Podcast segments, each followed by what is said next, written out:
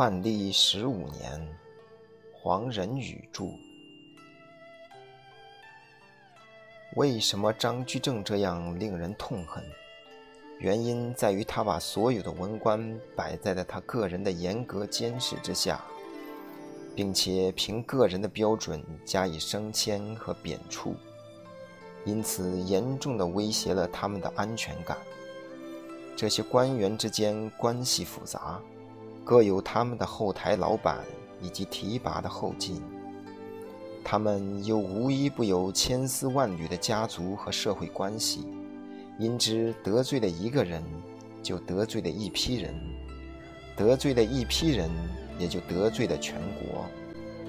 这正如他童年王世贞所说：“张居正一套偏激的办法，是和全国的读书人作对。”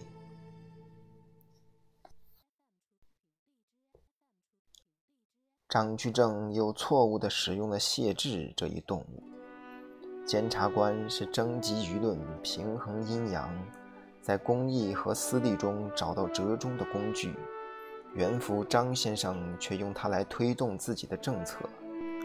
御史和给事中只检举对他不利的人物，不纠察他的行政。这种情况使他们和特务警察无异。因之，张居正虽没有独裁者的权位，却有了独裁者的神通。要不是在他执政之日有这种普遍被压抑的恐惧和怨恨，以后的反张运动也不会引起这么多的同情，动员这么多的力量，产生这么多的枝节。一五八五年。万历皇帝决心将张居正一案作为历史看待，申时行也决心防止这样的政治波澜再来掀动本朝的上下机构。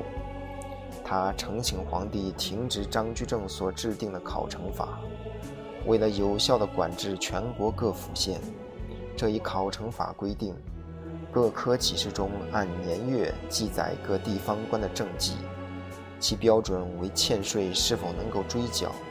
盗匪是否能够擒获？官员前案未结就不许升迁离职，甚至有些已经退休和正在养病的官员，还要被传讯答复问题。现任首辅申时行认为这种办法有欠公允，因为税收能否如额征足，有其多方面的原因。而不完全决定于县令府尹的能力和办事精神。匪盗就擒或漏网，更多出于偶然的机会。如果上官不顾困难，一味逼迫下属，下属又逼迫兵丁捕快，就会促成很多嫌疑犯屈打成招。这也不是清明宽厚的本朝所易有。万历听罢首肯，这样。张居正时代唯一有组织性的条例也就此撤销。为了表示胸襟开阔，申时行对参合过自己的官员概不追究，甚至还建议其中的几位官员晋级。另一件出人意料之事，则是他替邹元标说好话。这一位邹元标，除了上书触怒圣言之外，还帮助反对申时行的一派逐走了他的儿女亲家徐学谟。万历本来想重办邹元标，申时行出来讨价还价，终于使邹元标没有受到廷杖，仅以除籍了事。而在邹元标离职以后，申时行还在设法使他能第二次被召复职。一五八七年又至京察之年，这是一个极好的机会，可以宣扬他作为大政治家的诚意。京察每六年举行一次，全部京官都将被考核。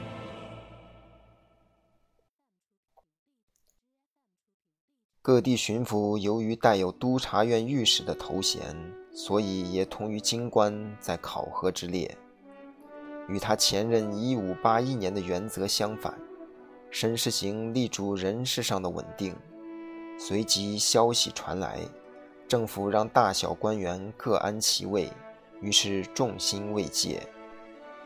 经查的结果，凡由进士出身的职官，只有三十三人降级或罢免，而这三十三人，没有一个出于吏部、督察院或翰林院这些传统上最富敏感的机关。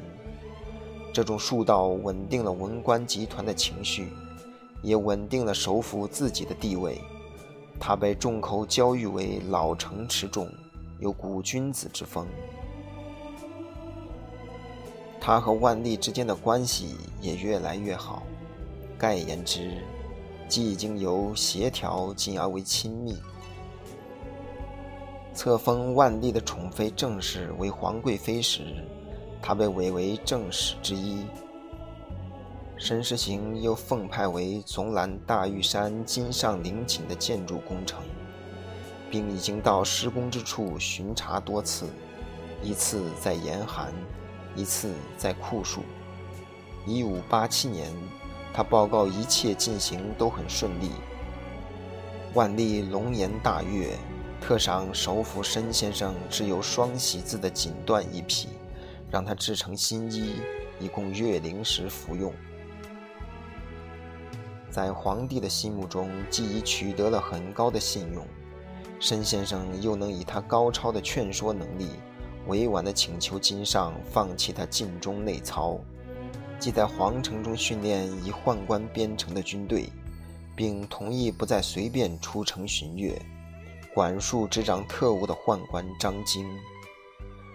这些事情如果不是申时行采用恰当的方式调停，很可能造成皇帝与百官间的冲突，因为在这些地方文官们有他们坚定强硬的看法。要是他们一定要以道德的名义在御前政见，言语冲突之余，万历一动反感，很可能导致一意孤行。申阁老防范于未然，却已尽到了从中调剂的职责。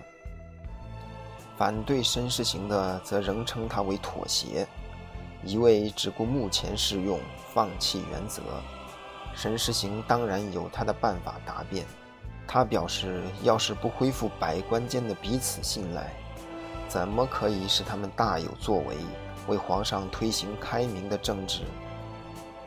管理我们这样一个大帝国，在许多问题上一定是要生下戏的。张居正以整持纪律自居，而实际上他是强迫要求个人保证不生下戏。申时行用术道待人。又鼓励诚信，就是期望个人自动的各尽其能的补救下戏。申时行的立论并非没有理由，但是从他四年内文渊阁执政的记录来看，其成功的希望甚为微小。推广诚意的方式是经常不断的举行礼仪，讲解四书和其他经史。然而最近以来，申世行已经不能劝说万历出席他应该主持的礼仪，经言也久被搁置。申先生内心明白，经过张居正事件之后，皇帝对各种告诫、争论和答辩已经不感兴趣，他对一切都采取怀疑的态度，因为他从小束发受教。就听说王者无戏言，天子应对一切事物认真，更要在一句一语之间相信亲信人的话。而现在看来，每个人都是说管说，做管做，两不相干。这又何怪乎他怀疑一切？他之所谓善君卖直，就表示他已经知道了凡事都有其明暗阴阳。他对廷臣要求他为尧舜之君的说法不加反对，因为这是四书中的准则，又是祖先的训示，不容置辩。可是以他的聪明敏感，谁又能保证他在内心深处没有把这种要求当成臣下为他设置的羁绊？皇帝放弃诚意，使申时行至为不安。然而他没有更好的办法。只好自己坚持信心，静待时机的好转。可是无情的时光究竟还有多少让申时行来安排和等待呢？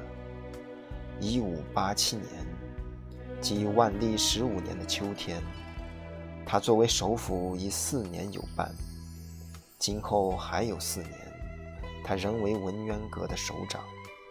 在他不知不觉地用尽了命运为他安排做首辅的全段时间，那么太傅兼太子太师、左柱国、中极殿大学士申时行，既想在文渊阁再多待一天，也是不能为时事所容许的了。